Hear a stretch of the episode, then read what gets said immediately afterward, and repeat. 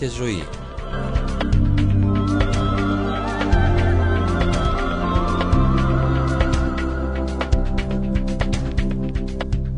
Αντιμετωπίζοντας τις προσωπικές και διαπροσωπικές δυσκολίες της καθημερινότητας.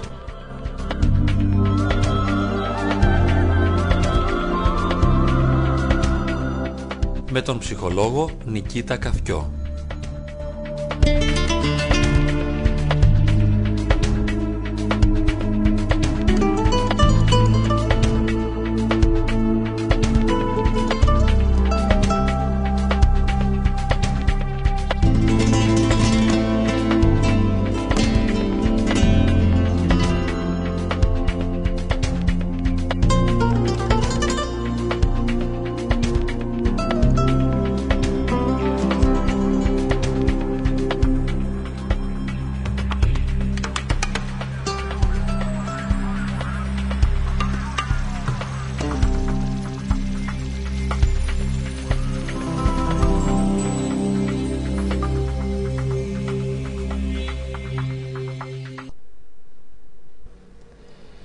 Σαν σήμερα αγαπητοί φίλοι, την 3η 12 Ιουλίου 1994 στις 11 το πρωί ενταφιάστηκε στο Ιερό Ησυχαστήριο του Αγίου Ιωάννη του Θεολόγου στη Σουρωτή Θεσσαλονίκης ο γέροντας Παΐσιος.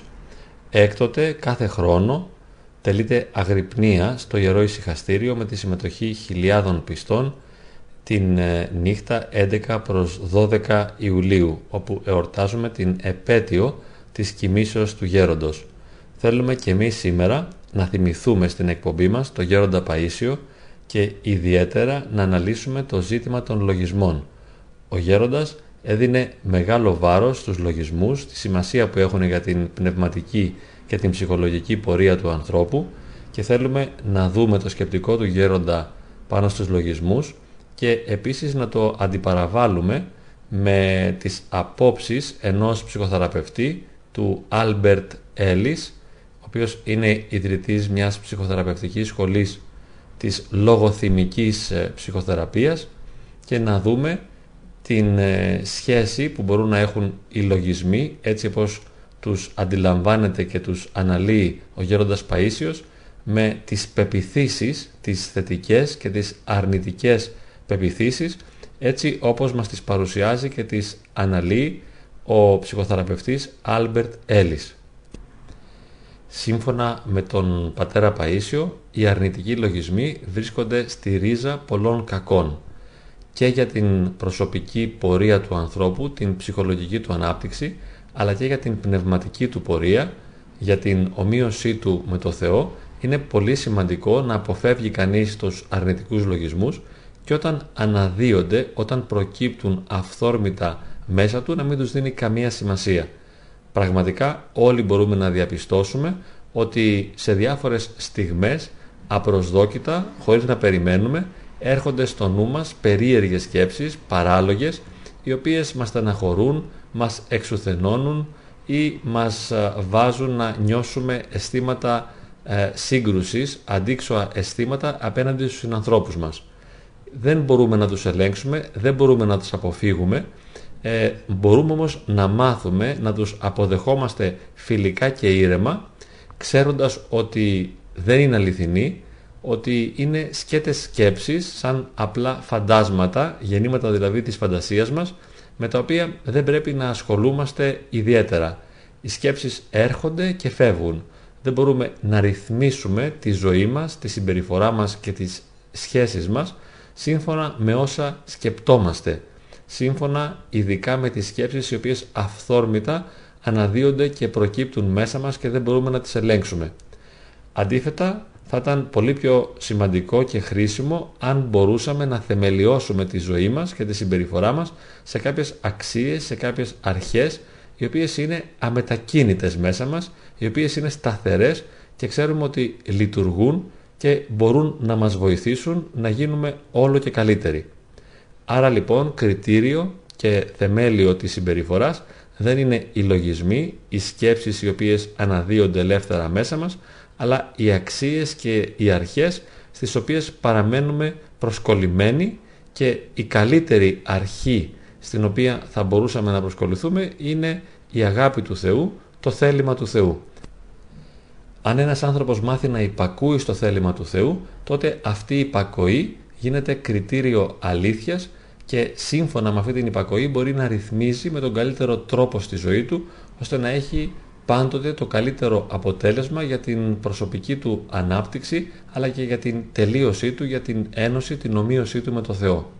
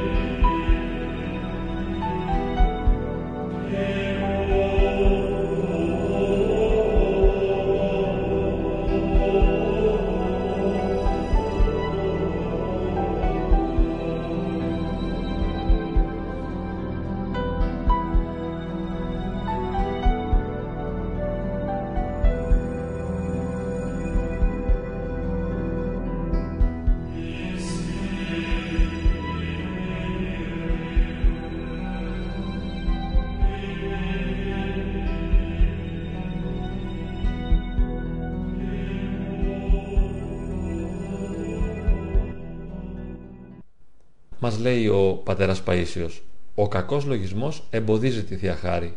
Ο καλός λογισμός αποκτάται με την απλότητα. Ο άνθρωπος που δεν κάνει κακούς λογισμούς λειτουργεί σωστά. Όση δύναμη έχει ο καλός λογισμός δεν την έχει καμία άσκηση. Όταν βλέπουμε τα πάντα καθαρά, τότε έχουμε καλούς λογισμούς. Βάζει εδώ ο πατέρας Παΐσιος δύο προϋποθέσεις, θα λέγαμε, ώστε να διευκολυνθεί η ανάδυση των καλών λογισμών μέσα μας και οι προϋποθέσεις αυτές είναι η απλότητα και η καθαρή όραση. Όταν μπορούμε να έχουμε απλότητα και καθαρή όραση, τότε βοηθάμε τον εαυτό μας ώστε να προκύπτουν μέσα μας αυτοί οι καλοί λογισμοί, οι οποίοι όπως μας λέει είναι πάνω από την άσκηση.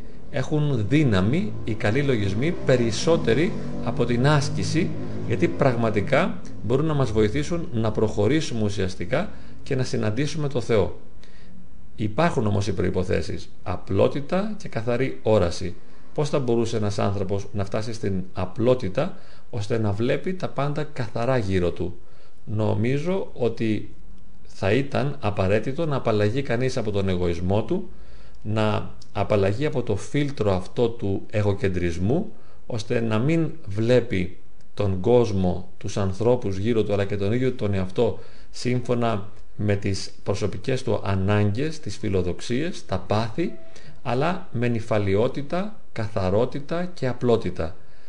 Η ταπείνωση είναι η προϋπόθεση. Όταν υπάρχει ταπείνωση τότε σιγά σιγά μεταμορφώνεται ο εσωτερικός άνθρωπος και με ένα φυσικό τρόπο το μυαλό μας γίνεται ένα εργοστάσιο καλών λογισμών και τότε όλα πάνε καλύτερα.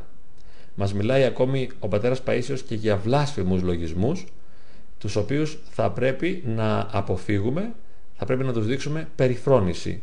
Μας λέει ότι οι βλάσφημοι λογισμοί μόνο με την περιφρόνηση, την αδιαφορία φεύγουν. Όταν μας προσβάλλουν να ψάλουμε.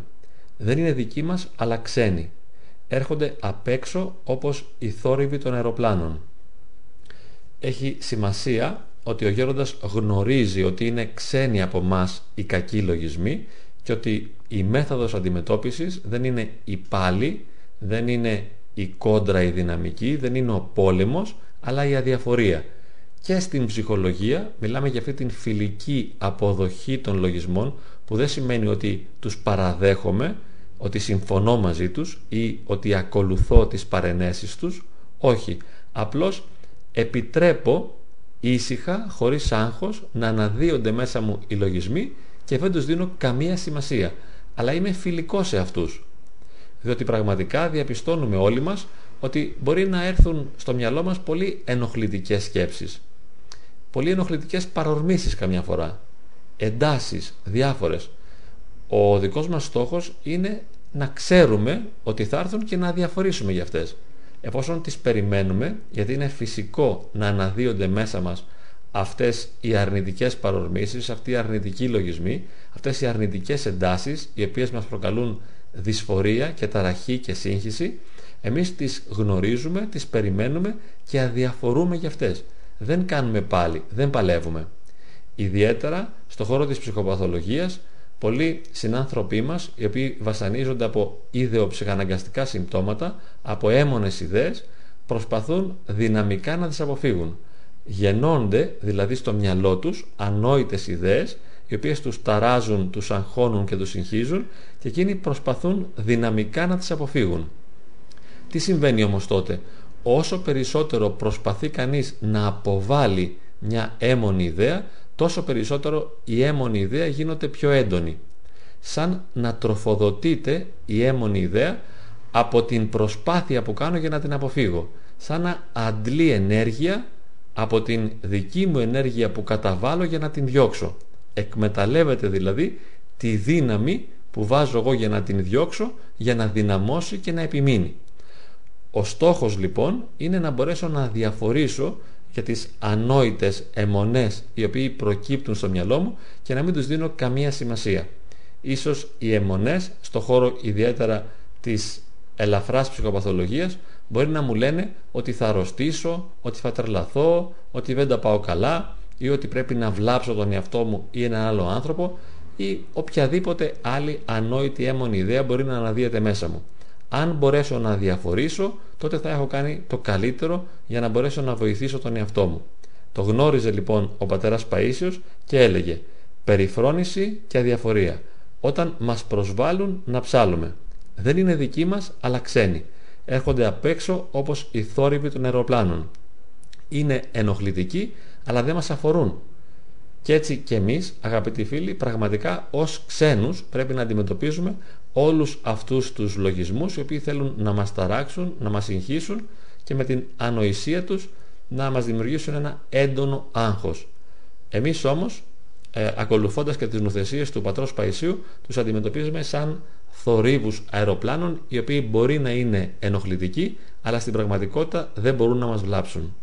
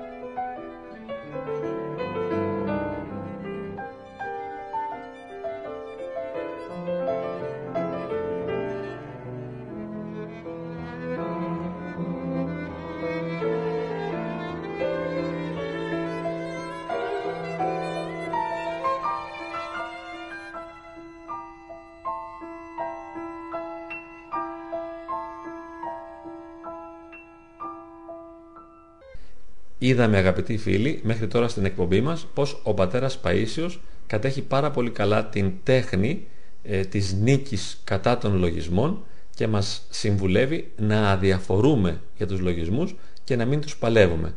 Να εστιάζουμε στην προσευχή, στο Χριστό, στην ψαλμοδία αλλά όχι στην αρνητικότητα. Να μην θέλουμε να νικήσουμε το κακό αλλά να αφήσουμε τον εαυτό μας να ελκυστεί από το καλό να τρέξουμε στο καλό, όχι να αποφεύγουμε το ζόρι το κακό. Στο χώρο της ψυχολογίας, η λογοθυμική θεραπεία με τον Άλμπερτ Έλλις μας μιλά και εκεί για λογισμούς, για θετικές και αρνητικές σκέψεις, οι οποίες έχουν τη ρίζα τους σε κάποιες βαθύτερες αρνητικές πεποιθήσεις.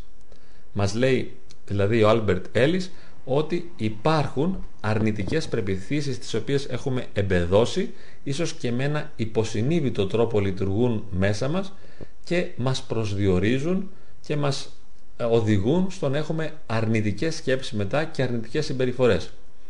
Ας δούμε μερικές από αυτές. Μια αρνητική πεποίθηση μας λέει ότι περιμένω οι άλλοι να με αγαπούν και να με επιδοκιμάζουν, να μου λένε μπράβο. Όταν οι άνθρωποι με τους οποίους συναναστρέφομαι δεν με αναγνωρίζουν και δεν μου δείχνουν αγάπη, τότε στεναχωριέμαι. Υπάρχει, αγαπητοί φίλοι, σαν προϋπόθεση μέσα μας πολλές φορές αυτή η πεποίθηση, μια βαθιά, στερεωμένη, αρνητική πεποίθηση, η οποία γεννά συνεχώς αρνητικούς λογισμούς. Ο στόχος μας θα ήταν να μεταμορφώσουμε την πεποίθηση αυτή σε μια άλλη, θετική, η οποία θα έλεγε είναι σημαντικό σίγουρα να με αγαπούν και να με επιδοκιμάζουν οι άλλοι, αλλά μπορώ να τα καταφέρω και χωρίς αυτό. Δεν έχω ανάγκη οπωσδήποτε την επιβράβευση των άλλων.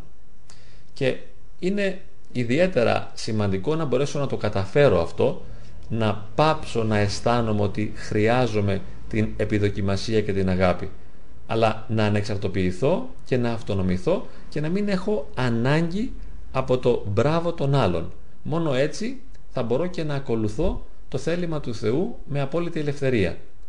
Γιατί πολλές φορές οι συνάνθρωποι μας δεν μπορούν να καταλάβουν το θέλημα του Θεού και εμείς δεν χρειάζεται να τους δώσουμε εξηγήσεις ούτε να τους πείσουμε ότι αυτό που κάνουμε είναι σωστό. Ε, το ακολουθούμε και είμαστε ελεύθεροι από την ανάγκη μας να μας επιβραβεύσουν οι άλλοι. Μια άλλη αρνητική πεποίθηση, βαθιά στερεωμένη μέσα μας, μας λέει για να αξίζω ως άνθρωπος πρέπει πάντοτε να πετυχαίνω σε όλα και να μην κάνω λάθη. Μας δημιουργεί και αυτή η πεποίθηση πολλά προβλήματα γιατί ως άνθρωποι κάνουμε πάντα λάθη. Κάνουμε συνεχώς λάθη. Δεν θα μπορούσαμε να τα αποφύγουμε και λάθη και αμαρτίες. Αν νιώθω ότι δεν πρέπει να κάνω λάθη, συνεχώς στεναχωριέμαι, συνθλίβομαι, εξουθενώνομαι, νιώθω ενοχές, άκαρπες ενοχές που έτσι με στεναχωρούν και δεν με αφήνουν να προχωρήσω ούτε προσωπικά, ψυχολογικά, ούτε και πνευματικά. Η θετική πεποίθηση, στην οποία θα ήταν καλό να στοχεύσω, είναι η εξής. Όσο μπορώ, προσπαθώ να τα καταφέρω, χωρίς όμως να καταπιέζω και να συντρίβω τον εαυτό μου. Σέβομαι αυτό που μπορώ να κάνω και ανεξάρτητα από το πόσο αποδίδω το σέβομαι. Σέβομαι τον εαυτό μου και τις δυνατότητές μου ανεξάρτητα από το πόσο αποδίδω. Δεν θέλω δηλαδή ντε και καλά να τα καταφέρω. Δεν συνθλίβω τον εαυτό μου ώστε να κάνει με το ζόρι οπωσδήποτε αυτό που θεωρώ σωστό. Γιατί αν τον πιέσω υπερβολικά μπορεί μέσα μου να προκληθούν αρνητικά συναισθήματα, θλίψεις, άγχους, έντασης τα οποία μετά να έχουν αρνητικές παρενέργειες στην προσωπική μου πορεία. Έτσι λοιπόν αποδέχομαι ότι ως άνθρωπος μπορεί να κάνω λάθη και μπορεί να κάνω αμαρτίες και σέβομαι τον εαυτό μου παρά το γεγονός ότι κάνω λάθη και είμαι μαρτωλός και προσπαθώ ήσυχα και απλά να κάνω κάθε φορά το καλύτερο που μπορώ. Μια άλλη παρόμοια αρνητική πεποίθηση είναι η εξής. Όποιος κάνει λάθη θα πρέπει να τιμωρείται. Πολλές φορές το νιώθουμε και αυτό, το έχουμε εμπεδώσει και πιστεύουμε ότι αξίζει να τιμωρηθούμε, ότι είμαστε ένοχοι. Καλύτερο θα ήταν να πιστεύαμε ότι είναι αναπόφευκτο να κάνω λάθη. Δεν μπορώ να κάνω διαφορετικά. Ως άνθρωπος θα κάνω σφάλματα. Σήμερα το πρωί στο μοναστήρι της Χρυσοπηγής ε, ένας α, χριστιανός Πέρσης στην καταγωγή από το Ιράν Χρυσόστομος στο όνομα, μας διηγήθηκε ε, κάτι ε, που του είχε πει ο γέροντάς του, ο πατέρας Ζαχαρίας από τη μονή Έσεξ. του λέει λοιπόν το εξής ο πατέρας Ζαχαρίας. Όταν παιδί μου πέφτεις συνέχεια και κάνεις συνεχώς τα ίδια λάθη, θα πρέπει πάντοτε να συγχωρείς τον εαυτό σου. Και του λέει το εξής παράδειγμα. Όταν έχεις ένα κήπο με πολλά και όμορφα ωραία λουλούδια και στη μέση βγει ένα ζυζάνιο τι θα κάνεις; Και του λέει ο Χρυσόστομος θα πάω να το κόψω. Αφού είναι ζυζάνιο θα πάω να το, ξέρεις, να το βγάλω.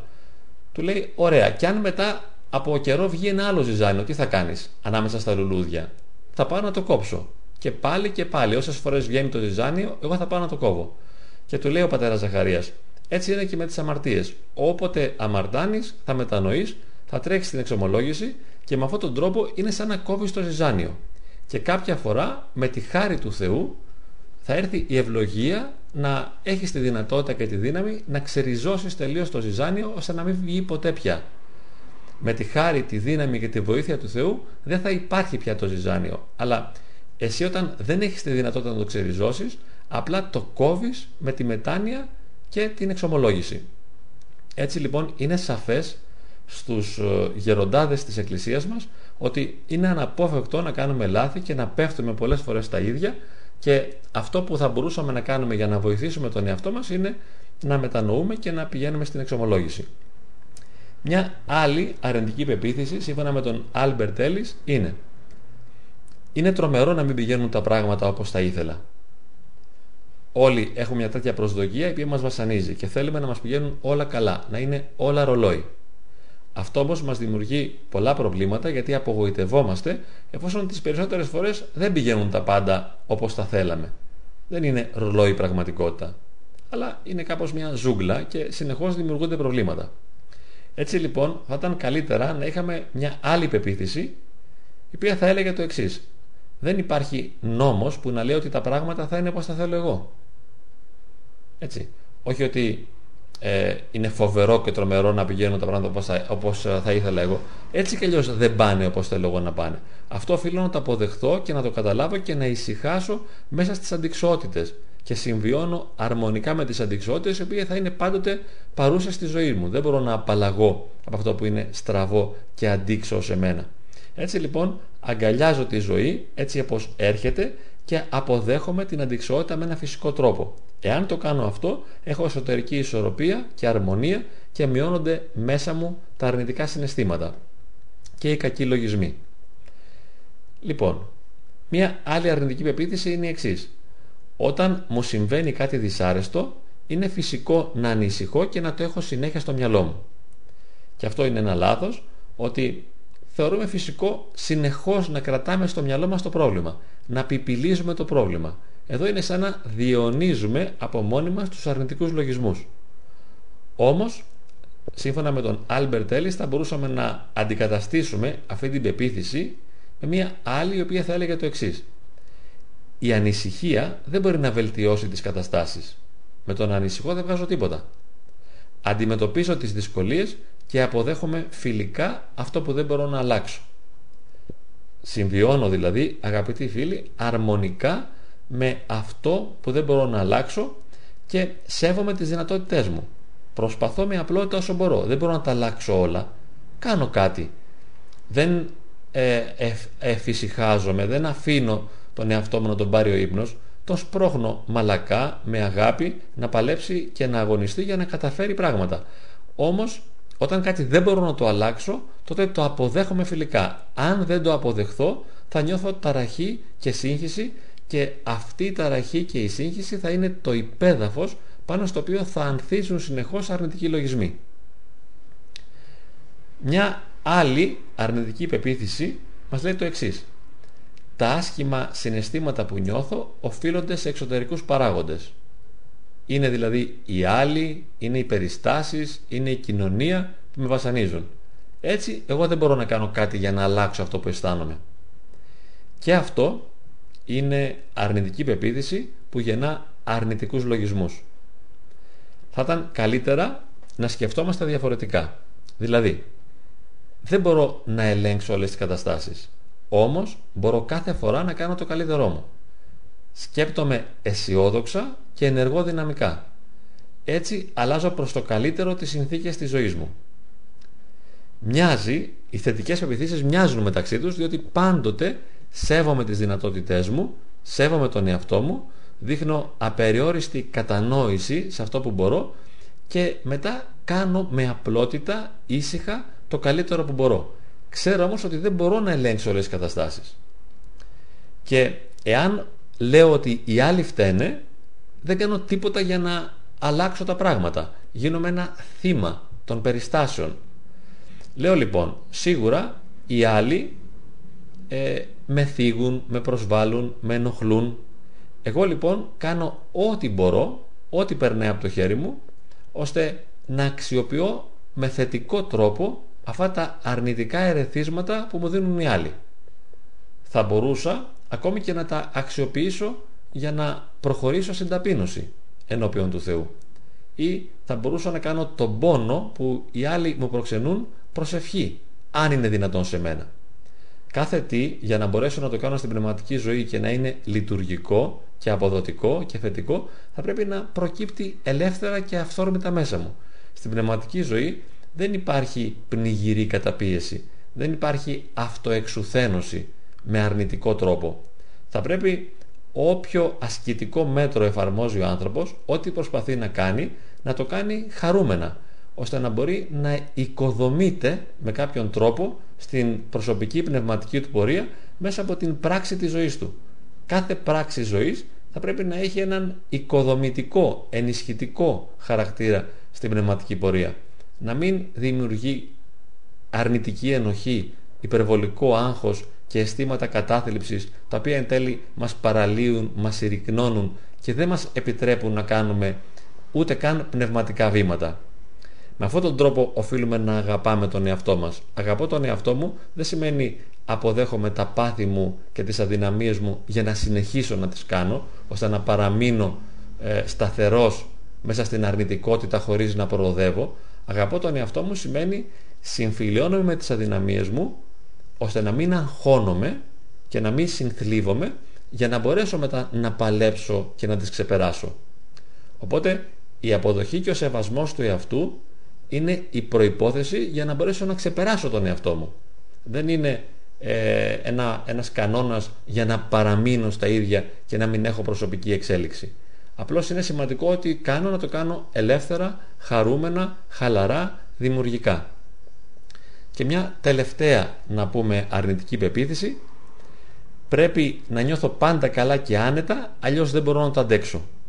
Είναι και αυτό ένα λάθος, μια λαθασμένη αρνητική πεποίθηση που πολλές φορές μας πνίγει ότι δεν μπορούμε να αντέξουμε την αρνητικότητα. Και πρέπει πάντα να περνάμε καλά, να νιώθουμε καλά, να αισθανόμαστε καλά. Όμως αυτό είναι μια ουτοπία. Διότι στην πραγματικότητα όλοι ξέρουμε ότι μέσα από τις αντικσοότητες πολλές φορές υποφέρουμε, στεναχωριόμαστε, νιώθουμε δύσκολα, άβολα, βασανιζόμαστε έτσι, και πρέπει να το αξιοποιήσουμε όλο αυτό με κάποιον τρόπο.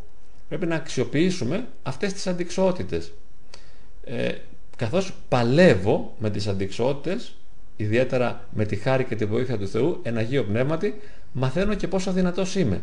Και γυμνάζομαι μέσα από την αρνητικότητα, όπως κάνει κάποιος γυμναστική σηκώνοντας βάρη, εγώ σηκώνω και παλεύω τις αντικσότητες και έτσι γίνομαι πιο δυνατός. Έστω και πιο δυνατός στην ταπείνωση όταν δεν μπορώ να τα καταφέρω. Ξέρω όμως και ότι θα υπάρχει αρνητικότητα και συμφιλιώνομαι με αυτό το κακό που υπάρχει συνεχώς στη ζωή μου. Κάνω ό,τι μπορώ με απλότητα για να το ξεπεράσω, αλλά πολλές φορές αυτό δεν είναι δυνατόν. Ίσως περάσουν περίοδοι, μικρές και μεγάλοι περίοδοι στη ζωή μου, που θα πρέπει να υπομείνω, να αντέξω. Και αυτή η υπομονή, για την οποία συχνά μιλάμε και στην Εκκλησία, δεν είναι μια αρνητική κατάσταση, μια παθητική κατάσταση, αλλά ενεργητική. Είναι μια κατάσταση ενεργητική, όπου προχωράω στην αυτογνωσία και στην ταπείνωση και περιμένω τη βοήθεια και τη χάρη του Θεού να έρθουν να με ενισχύσουν και να με στηρίξουν ώστε να μπορέσω να καταφέρω τους στόχους μου. Και σαφώς ο καλύτερος στόχος είναι η ομοίωση η ενότητα με τον ίδιο το Θεό που καλλιεργείται με την ίδια την αγάπη του Θεού.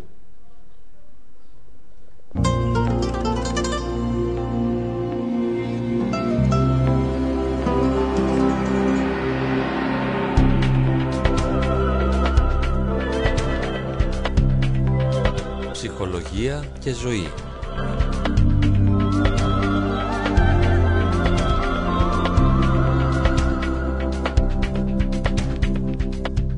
αντιμετωπίζοντας τις προσωπικές και διαπροσωπικές δυσκολίες της καθημερινότητας.